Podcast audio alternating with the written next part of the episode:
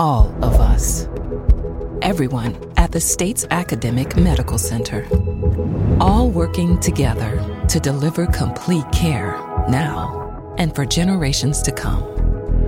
All over the state, including hospital and clinic locations from the Delta to the Gulf Coast.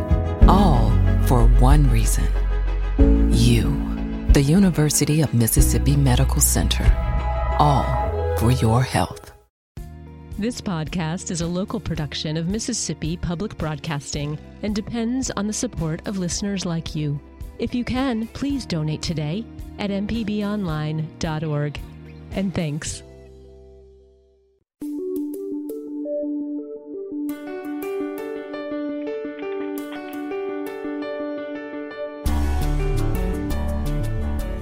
Good morning. This is Dr. Jimmy Stewart, Professor of Internal Medicine and Pediatrics at the University of Mississippi Medical Center, and you are currently tuned in to Southern Remedy on MPB Think Radio. This is our program that's produced locally that gives you a chance to call in with any questions you might have about your own health or the health of someone near and dear to you. You can reach us live this morning by calling 1-877-MPB-RING. That's 1-877-672-7464. If you're not able to reach us by phone, you can always send us an email, and that email address is remedy@mpbonline.org. You might also want to check out our website, mpbonline.org, and search for Southern Remedy or any of the other programs that are produced on MPB Think Radio. You can catch those, and we certainly archive Southern Remedy within about 24 hours. So if you've missed something on the program, have to dart away for a task or something that you're doing at work, just feel free to go back and listen to that at your leisure. We also have a podcast, if you're interested in that, where you can listen to any of the Southern Remedy programs. So those are some resources for you. We try to get as much information out there for you. I know everybody's heard in the news, unless you've been really fortunate to camping out in the woods somewhere without any kind of access. We certainly are hitting a huge wave of COVID in the state. Second day in a row that we're over 3,000 new cases. Unfortunately, that's 25 new deaths. We have about 1,400 people in the hospitals of our state right now that are COVID positive. And about 370 some odd patients that are in an ICU. About 230 of those are on a ventilator. So this is a critical time for healthcare resources in the state. We have reached a point actually where we are unable to provide resources, not just for COVID patients, but other patients. So that means that if you have a heart attack or a stroke or a major accident that requires some assistance that's related to trauma. There might be delays in that now just because of the influx. So that's one of the reasons why state officials and experts throughout the state have been saying, look, this is a serious matter. We do recommend that you get vaccinated. It is not too late to do that. If you want more information, there's certainly a lot that's been put out there, particularly by the Mississippi State Department of Health. We also have our own resources at the University of Mississippi Medical Center about some of the concerns that you might have to make a choice for yourself and your family. But it is the most effective way for both preventing infection, even with the Delta variant, and then even more importantly, if you do get sick with COVID, it prevents some of the more serious complications. So of all those hospitalized patients, the vast majority of those were not vaccinated, and particularly the ones who've had more of the severe infection. So that's a lot. In our own institution, we've got about 125 patients that are admitted to the hospital, and 25 or so of those are children now. So we have seen an influx of kids in a way that we didn't with some of the earlier variants. So be careful out there. I would, I'm an advocate for masks. Masks can decrease transmission. There's some good studies on that. They're safe. They've been used for over 100 years to help prevent infections in the operating suites and operating rooms around the world. If they certainly, I know all the my surgery friends that says they didn't have to wear that mask all day when they're working in the OR. They wouldn't, but they are totally safe to use and decrease the transmission, both if you have COVID and if you don't have COVID and around somebody. So I believe in both of those being very strong ways that we can fight this with the ultimate goal of decreasing COVID in our population and all of its downstream effects, not just the health effects from it, but also the economic effects and the educational effects. Certainly it's been difficult. Many of you know I have a role in education here at the University of Mississippi Medical Center, and we certainly would want in-person learning to continue, and these are some ways for it to do that. So that's my advice on that for COVID. Certainly, if you have any questions, ask your physician about that. I know a lot of them have been busy, but there's plenty of interaction to get the data that you need to make the best decision for yourself and your family. This is Southern Remedy. The number to call is 1-877-MPB-RING. That's 1-877-672-7464. We've got an email here from a listener. She says, Dr. Stewart, my mother was in the hospital twice this spring with coronavirus. She has diabetes, high blood pressure, and poor circulation, but she still works. She suffered some lung damage and has been on oxygen, but is reducing the use of that.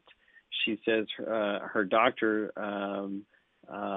told her not to be vaccinated, but I support the theory that based on the theory that she has, quote, natural antibodies.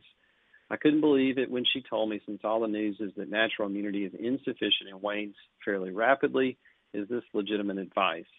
From what I read and hear, this might be not some bad advice that she's been given. I would agree with this listener. So, and again, there's some misinformation even among physicians, I think, who aren't versed and haven't looked at all the data supporting vaccinations, and particularly as it relates to COVID. So what we know about patients who have gotten COVID, they do have, most of them have some immunity, but it is variable. The severity of your infection doesn't always give you an immunity that's higher if you have a worse infection. And that immunity can go away in as few as 6 to 8 months. So just because you had it doesn't mean that you're guaranteed that you're going to be protected against it. Getting immunized allows your immune system to be reminded about that in a way that produces more antibodies and more of a long-term immune response that can help protect you, particularly if you're at a higher risk. And like this caller mentioned, this patient certainly is at a higher risk. Don't know what her age is, but certainly having diabetes, high blood pressure, and poor circulation, those three things would be high-risk categories. So it is recommended after you recover from having COVID that you get vaccinated or complete your vaccination schedule because that can help protect you against future infection. Certainly can't hurt. Getting that booster is not detrimental in any way. It's not going to reinfect you or cause an inflammatory response that's out of control. Again, it's really just telling your immune system, hey, we want you to be aware of this coronavirus for the next time that you might be exposed to it. And there are some other vaccines that, we treat the same way. If we look at adults, certainly the pneumonia vaccine, pneumococcal vaccine, which we give once at age 65, or in high-risk populations, we may give it earlier. That's something that even if you've gotten pneumonia, it still helps prevent future episodes of pneumonia. Same thing with shingles vaccine. So if you've had shingles before, that doesn't make you immune from the varicella virus that's causing that. So that vaccine can help your body's immune system recognize that in even greater ways to help prevent a future infection. So great question there from our listener. We encourage you, again, if you want to email us, the email address is remedy@mpbonline.org. Dr. Jimmy. Yeah. Let me ask you a question before our first break, and that is this. Recently purchased a blood pressure home monitoring kit, whatever, the cuff and everything, because my doctor wanted me to, send in some readings over the next couple of weeks. So I've been doing that, but I'm always worried that I don't have it attached properly. Sometimes it doesn't feel like it's as tight as it needs to be. If you're not putting the cuff on properly, are you in danger of getting some results that aren't accurate? And what would be some tips for making sure you get accurate results? Yeah, thanks, Kevin. That's Kevin Farrell, our producer. That's an excellent question, particularly as it relates to blood pressure measurement.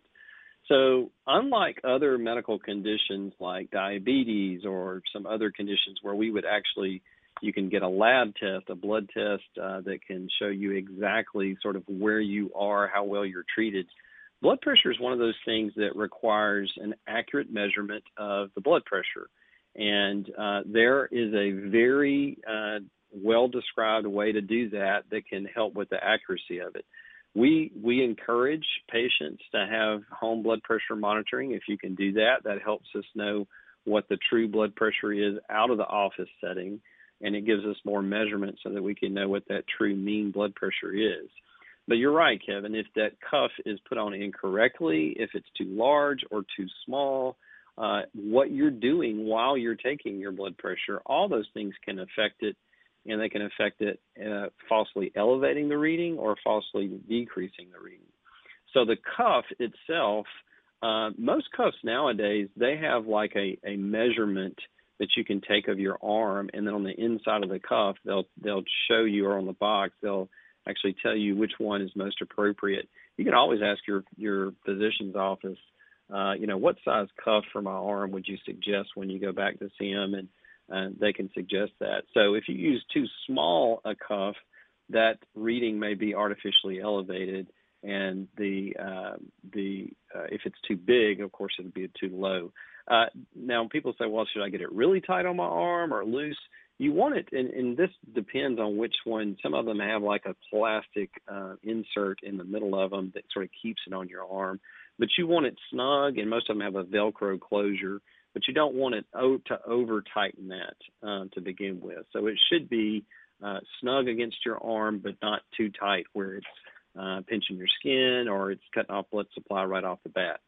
And positioning of that is important too. Your arm needs to be, that cuff on your arm needs to be at the same level as your heart. It doesn't need to be higher or lower than your heart because that may change the blood pressure reading. And then you should be seated with your feet on the floor, not talking. It should be 30 minutes since you smoked or you ate something. Don't need to be even chewing gum. All these things are the correct way to measure blood pressure. Now, I get it. Not a whole lot of office settings are like that, but it can affect the blood pressure. And it also helps to get an average of those readings. A lot of blood pressure cuffs now are similar to the ones we use in the office. They take an average of 3 blood pressures with a time period in between them of anywhere from 1 to 2 minutes. And then the machine will take an average of those 3. And that's one of the more accurate ways to take blood pressure, particularly those people who have something called white coat hypertension, which is a little bit of an exaggerated stress response to anything. And they tend to have, particularly on those first blood pressures in the office and sometimes at home, a little bit higher levels. So that's what I would do. Your pharmacist can help you with that too, so they can show you how to put that on, so you could always take it to them, or you could take your blood pressure cuff to your physician's office, which is always a great idea because then you can compare it against the blood pressures that they're getting in the office to make sure it's accurate. But it can change a blood pressure reading anywhere from 20 to 40% in the wrong direction either way if you don't do it correctly.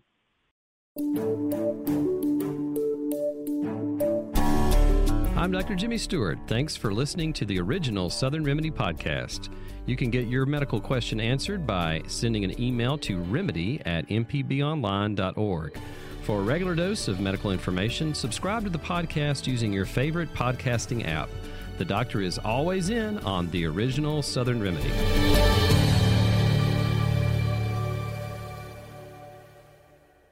Deep South Dining is the show all about the culture of Southern flavor, from fried chicken and collard greens to shrimp and grits and a glass of sweet tea. Subscribe now to the podcast using any podcast app or download our MPB Public Media app. This is an MPB Think Radio podcast.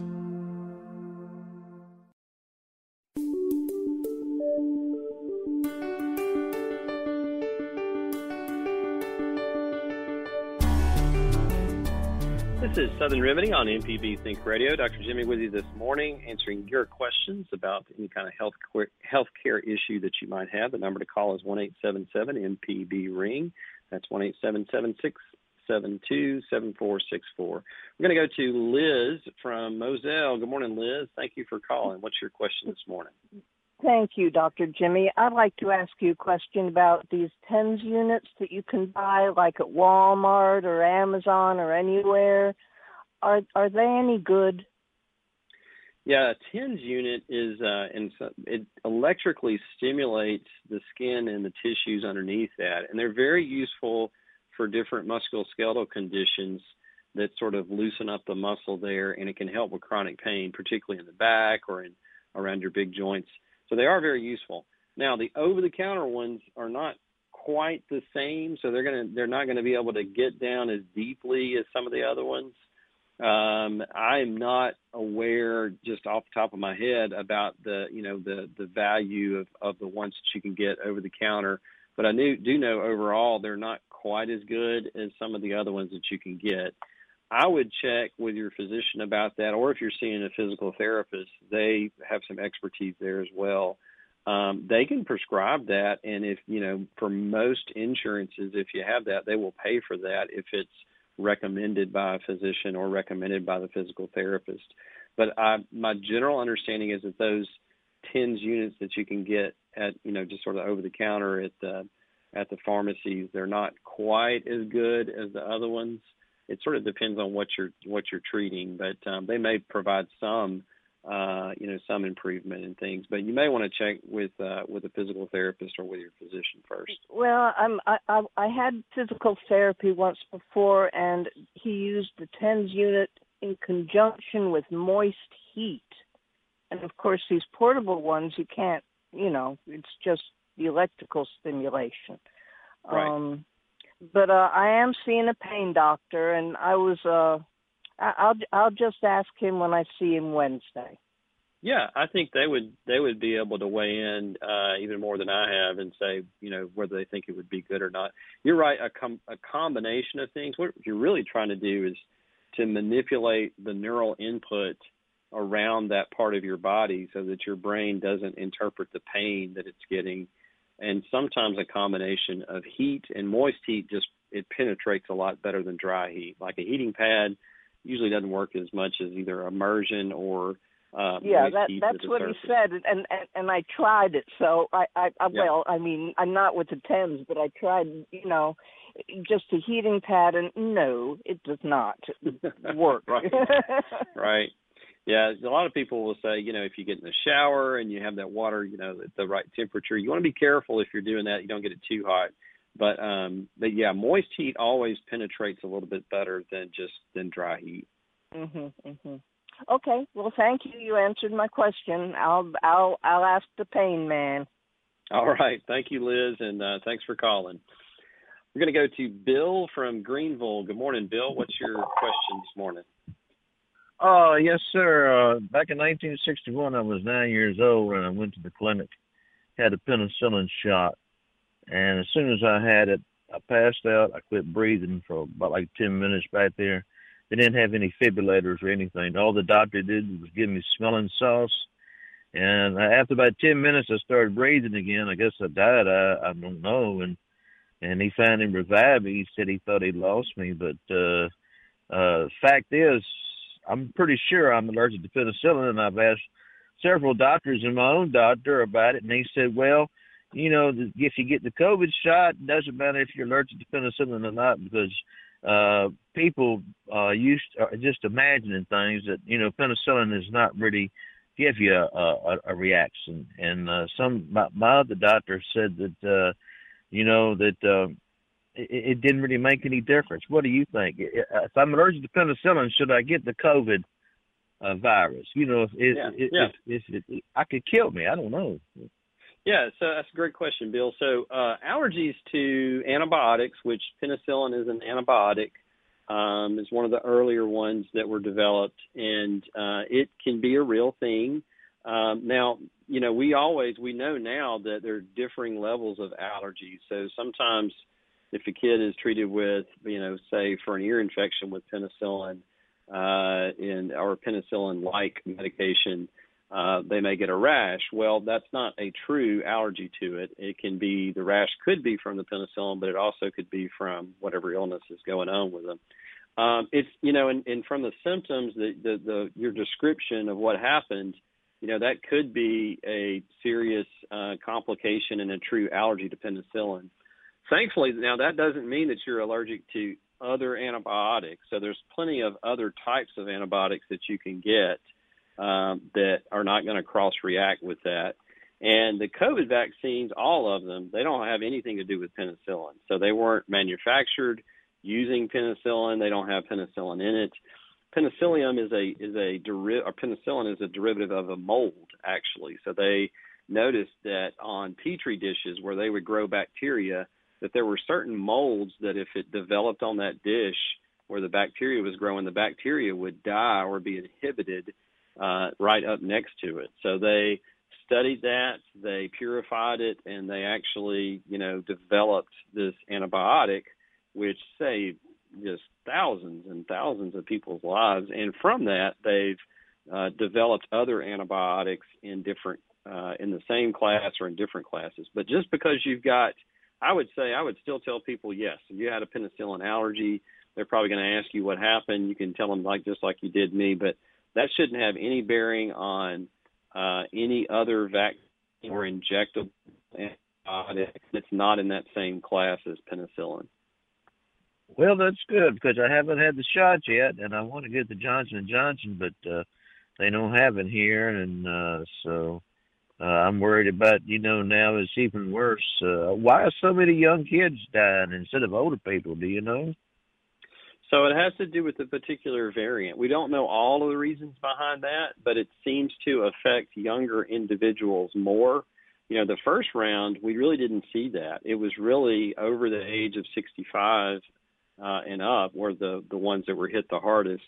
But this particular variant of it does affect younger individuals in worse ways. So, you know, right now in our hospital, we've got several patients that are in their 20s and 30s that are on high-flow oxygen. They're not in the ICU, not on a ventilator. Hopefully they won't get that direction, but that's still a very serious, complication of the infection. But we don't know why that is. That whatever changes in the Delta variant that happened made it more contagious. So it's about 4 times as contagious. You know, you're old enough to remember chickenpox and how contagious it was, and people had chickenpox parties where you'd bring your kids and everybody in the room would get it. That's how contagious this Delta variant is.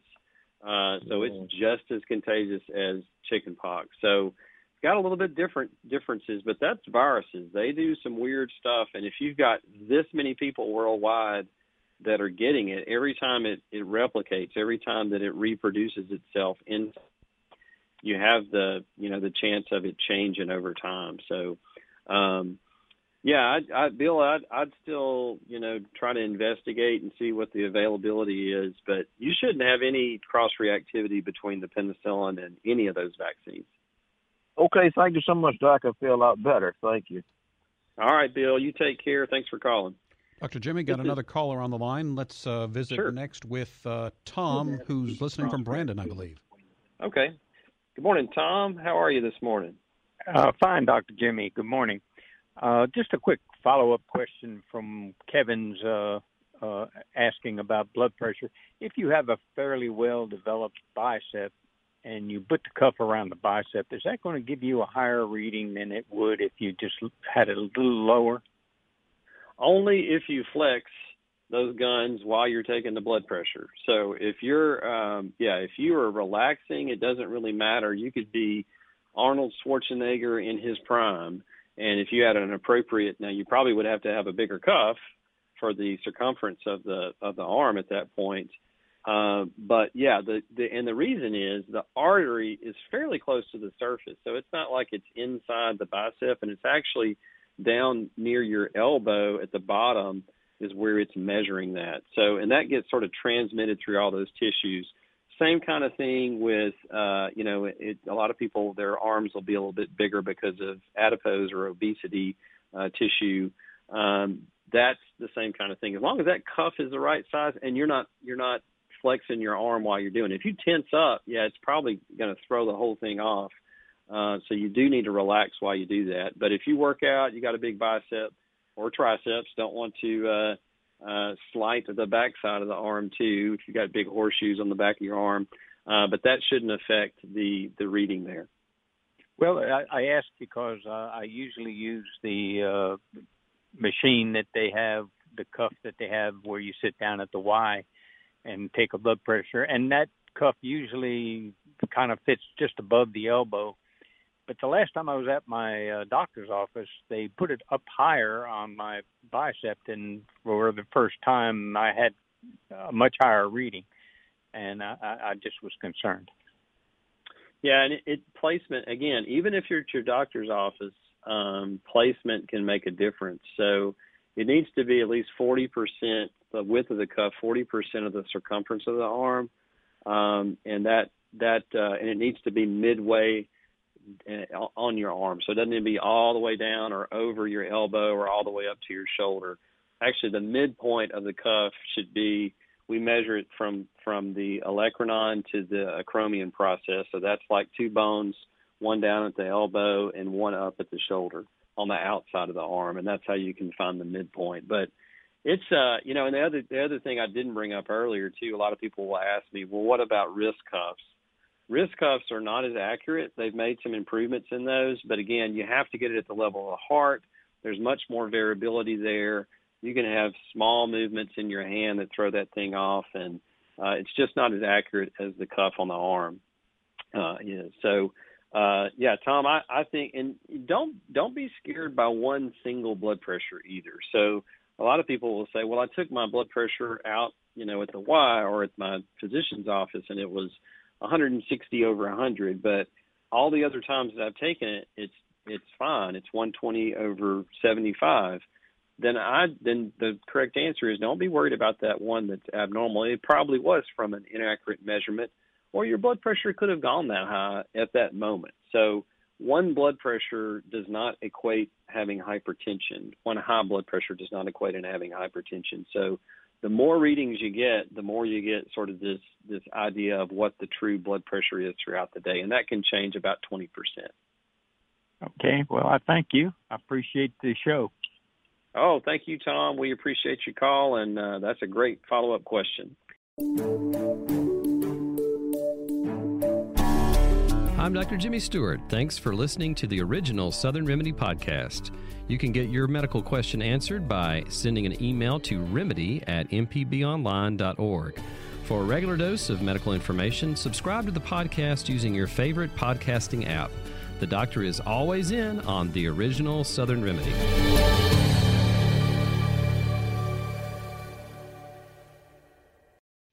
Hi, I'm Walt Grayson. You can now listen to the wild, weird, and wonderful stories of Mississippi with Mile Marker. Slowly we started, picking these turtles up and saving them. I'll stop traffic, grab one out of the road. And then our friends found out, and our vet would call us. Join me as we hit the roads of Mississippi on Mile Marker. We are now a full-fledged, nonprofit turtle rescue. You can listen by going to mpbonline.org/radio.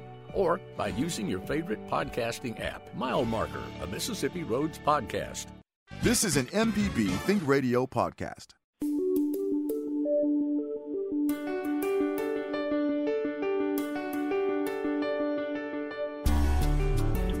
This is Southern Remedy on MPB Think Radio. Dr. Jimmy with you this morning, answering your calls and questions. Got some great ones so far. You can reach us right now by calling 1-877-MPB-RING. That's 1-877-672-7464. Or if you're not able to reach us by phone today, you can always send us an email to remedy@mpbonline.org. We do have a caller on the line, Dr. Jimmy. So next we're going to say good morning to Renee calling in from Utica. Good morning, Renee. What's your question this morning? Yes, good morning. I would like to know LDL over 34. Is that too low? Did you say 34? Yes. Yeah.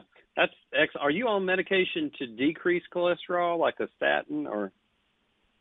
No, actually, it's not me. I have a brother that's disabled. He's 50 years old, and he doesn't take any medicine for it to decrease it. Yeah, that is an excellent LDL. We should back up a little bit. You probably know what this means, but so cholesterol is made up of different components.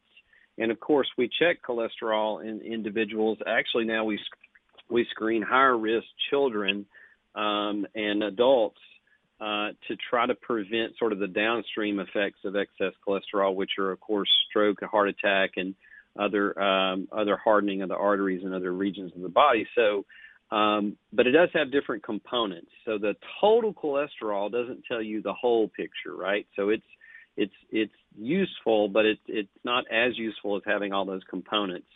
And the major players, there are actually like a dozen different components in cholesterol, but the ones we usually target is LDL cholesterol that you mentioned, Renee, and that's low-density lipoprotein. But I like to think about it as lousy, okay, L for lousy.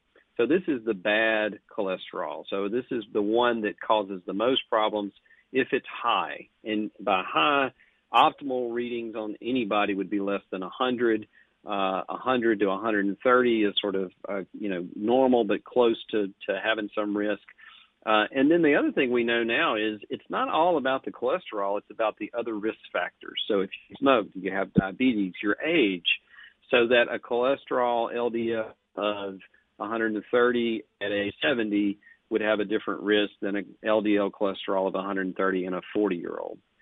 So the other types of cholesterol are HDL, and I think of that as healthy. The higher it is, the better. And then triglycerides are the other major component. And all of these can be caused by different things. Genetics plays a huge role in determining that. What you eat and take into your body can affect that. And even exercise to a certain extent can affect your cholesterol, particularly the HDL cholesterol. So the question was, is there an LDL that's too low? So 34 is certainly much, much less than 100, which would be optimal. And sometimes you can see that when you're taking medications, particularly the statins, which are the best medications to help prevent heart attack and stroke and decrease cholesterol. The two of the most common ones of those are a statin or Lipitor or Suvastatin or Crestor, but there's some others too. But and some people have really good cholesterol levels, and without knowing all the other numbers, I'd say this is excellent. And if you're eating healthy, if you're active, a lot of times you can see patients that have cholesterol profiles that have an LDL in that range have really, really, really, really good genetics. Then that can be a component of it too. So that's what I would say. And again, that needs to be plugged into an equation that takes into account all those other things, your blood pressure, diabetes, smoking history, and lots of others. See what the total risk for your brother's age is. And then by that may mean that they go on a cholesterol medication or not. But by itself, that sounds really, really good. And you see that if if we didn't eat American food and we sort of ate, grains, lots of fruits and vegetables, a lot of red meat. What you see in those populations, you don't see cholesterol LDLs that are very high. Okay. Do you have time for one more question? Yeah, go ahead. Now, this is concerning me. Last year, my LDL was 104. When I went to the doctor this year, it's at 124. So is that possible? It jumped that quick. I've changed nothing. I exercise and try to eat to the best of my ability. So that's possible. Yeah. Were you fasting? Were you fasting for at least 6 hours on both of those? Yeah, for a whole day. I didn't eat. Yeah. Oh goodness, that was more than enough. Yeah, it can be that different in a year, and there's a lot of factors that might go into that. And again, 124 for yourself, that would need to be plugged in to the numbers just to sort of see what your total risk was. But I've seen it vary that much. And, you know, I ask my patients, has anything changed? They may not have gained any weight. Their activity, their diet may be the same. There are some foods that might can elevate that are a little bit higher in cholesterol. But generally, if you don't have big swings in your diet and you fast appropriately before you get the test, which is, again, at least 6 hours, then it's fine. You know, it should be pretty accurate. The other thing that sometimes can affect that is your triglyceride levels. So higher triglyceride levels will make it a little bit more difficult to measure that LDL. But I would say, you know, that needs to be a discussion with your physician about whether or not, you know, that one reading. They may want to check that again in a couple of months just to see if that was, you know, something that was a little bit just an outlier of what your true LDL cholesterol is. And another thing that a lot of people will say, well, don't you need to treat that if it's 124 and my risk is high? How we treat that really is decreasing your risk over a 10-year period. So, in other words, if we do, there is a little bit of time. You don't want to blow it off for years, but being on a statin for that risk reduction, you have some time to let people, you know, try to change some things or maybe repeat something in 4 to 6 weeks just to see if it's changed. Okay. All right. Thank you. Yes, ma'am. Thank you for calling. Those are excellent questions.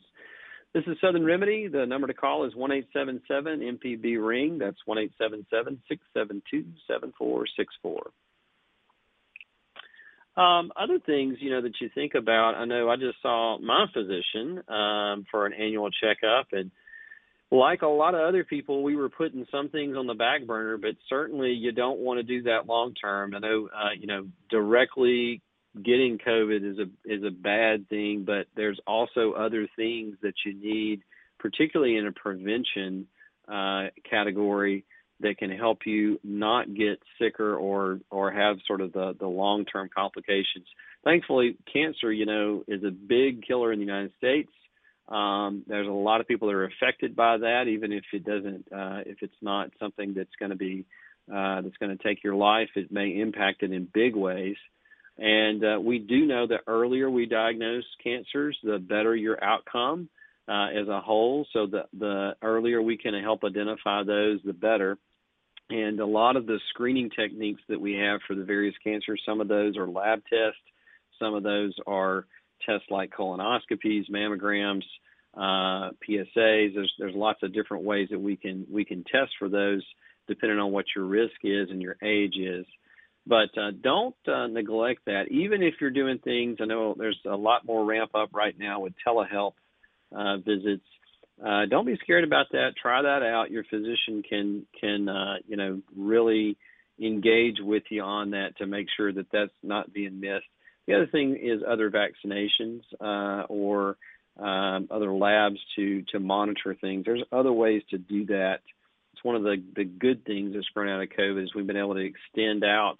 You don't have to come to the physician's office for everything. You can extend out how we interact with patients, and sometimes over the phone or by a video call can certainly bridge the gap with some of these things. So if you've been delaying some things or if you've noticed something that's changed, whether that's a change in your bowel movements, if it's a change in something that's in your skin, let your physician know about it. Even right now, there may be a little bit of a delay, but you don't need to delay it too long so that you have bad complications down the road.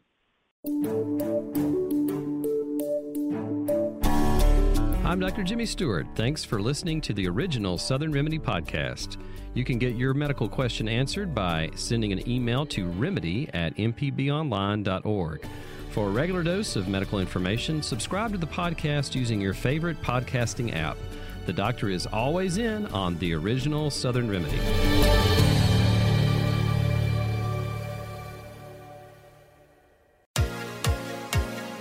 On Southern Remedy Healthy and Fit, you get information about foods you should eat to stay in good health and tips on how to stay active. I'm Dr. Josie Bidwell, host of Southern Remedy Healthy and Fit and Associate Professor of Preventive Medicine at the University of Mississippi Medical Center. Listen to the show every Monday at 11 or subscribe to the podcast by searching for Southern Remedy with your preferred podcasting app.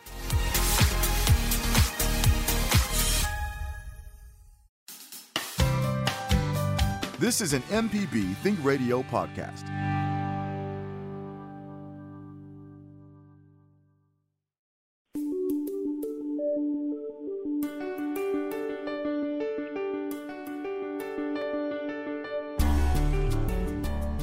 This is Southern Remedy on MPB Think Radio. Dr. Jimmy with you this morning, answering your calls and questions about lots of different healthcare issues this morning. If you weren't able to call in today, do send us an email. That email address is remedy@mpbonline.org. I'm going to go to Larry now in Boonville. Good morning, Larry. What's your question that you have this morning?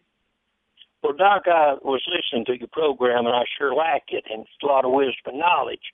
And I was listening to the one that's talking about cholesterol, and so mine was up like in the 300s. And so the doc prescribed something for me, and so I got it. But I started using fish oil. Mm-hmm. I would take 4 capsules, 1,000 milligrams per day, 2 in the morning, 2 in the evening, and taking Metamucil. And when I went back from a checkup, it was 86. Well, when you tested that time, but it was double that. So he asked me what I was doing. I told him. He said that was helping pull down the cholesterol. So I thought I'd put that in the line and tell him what I'd done to pull my cholesterol down. It brought it down to 86. And he said that was good. So might help somebody along the line. Yeah, and that's probably, fish oil is something that I have suggested with some of my patients, particularly for that component of triglycerides. So, we said there's different types of cholesterol within that total number. Now, it doesn't help the LDL cholesterol, really. Certainly changing your diet and other things. And Metamucil, I'm guessing that sort of bound up cholesterol, because if you increase fiber by any means in your diet, whether you're taking Metamucil or if you're just eating lots of foods with fiber, that's usually going to lower your cholesterol some too overall. But, at 300 amount, that's probably triglycerides, and that makes perfect sense. The amount of fish oil that you mentioned, that's about the same amount that I would, recommend somebody to take for that. You do have to sort of, you do have to repeat it and make sure, and you have to keep taking it that way too to keep it down. But a lot of people can do that, particularly for the triglyceride component. LDL, again, it doesn't quite respond to that, to the fish oil, and in the higher doses of fish oil, you can actually raise LDL a little bit. But it sounds like that's working for you. If the repeat numbers are fine, probably was represented more of triglycerides that were high. Certainly that fiber from the Metamucil can help with decreasing that. In patients that have other problems, if they have constipation, and they have triglycerides or cholesterol that's high, that can oftentimes be a good medication to hit both of those things at the same time. So, Larry, thanks for sharing that. That's really good info for those. And, I do want to, emphasize that point, though. It's, there's different types of cholesterol within that total number. So you do need to know those, and your physician needs to be comfortable with how to navigate that, so that they can put you on exactly what you need to be on. And incidentally, fish oil was looked at initially not just because somebody was taking it, but in populations that had a larger amount of natural oily fish intake. Those are usually cold water fish. They noticed that their triglyceride levels and cholesterols were a lot lower, and they tended to have less heart disease too. So, you do have to look at all the things going on. They also had very, high fiber intakes. All those things can certainly help to get that down. And, I mentioned too, the genetics around cholesterol can be pretty powerful. There's a lot, and if there's some family histories where everybody in the family has high cholesterols. Maybe triglycerides are in the thousands, not even 300s, but 1,000s. Those are situations where it's going to take major medications to get that down, and diet is probably not going to be the whole picture there just because of how high it is. But you do need to look at sort of the whole picture, and I encourage my patients to do that too. It's not just one thing that you can take or you know, one everybody would love to do that. What's the one thing I can take and I'll fix all my problems? But oftentimes it's multiple things, and if you really can have a base of trying to eat better and exercise better if you can, those things can be very powerful added to other medications or even over-the-counter things that you're taking. So that's an excellent point there, Larry, about, you know, what you're taking. I'm glad that's working for you, too. This is Southern Remedy, the number to call if you have a – well, actually, we've got about 2 minutes, don't we, Kevin? So I think – do we have anybody on the line right now? No, but, Dr. Jimmy, I opened the question, so maybe I could wrap up with a quick one, and that is that sure. I kind of foolishly went out and mowed my yard yesterday thinking that it was later in the afternoon, so it had cooled off a little bit, and it we all know it probably hasn't. We're in on store for another big heat wave. What are the signs that you really need to pay attention to in the heat to know, hey, I need to immediately quit this activity, get some shade, get some water, that sort of thing? Yeah, that's a great question. I'm glad you brought that up because we have had some really high heat numbers, heat-related indexes that have been way over 100. So if you notice, if you're out and doing activities, first of all, prehydrate before you even get out there. Make sure you're drinking plenty of water before you get out there. And then drink frequently, every 10 to 15 minutes. Don't wait till you feel like you need to, you're thirsty. And then take some frequent breaks, sort of break up that activity. But the warning signs would be if you stop sweating, if you feel dizzy or lightheaded or are confused in any kind of ways, if you have a severe headache, if you're nauseated, those are all the warning signs that you may have some volume loss and some electrolyte changes that may be impacting your health in negative ways. So the best thing to do in those situations are to come inside, cool yourself off, again, with a cool towel or just, you know, in a room that has air conditioning in it.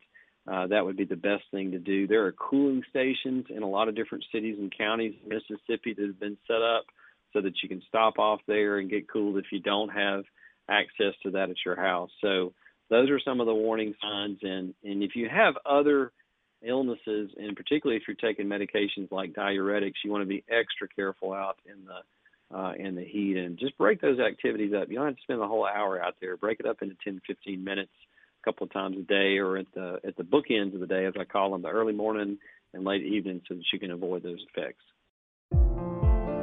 Thanks for listening to this MPB Think Radio podcast. MPB depends on support from listeners, so if you can, please contribute today at mpbonline.org.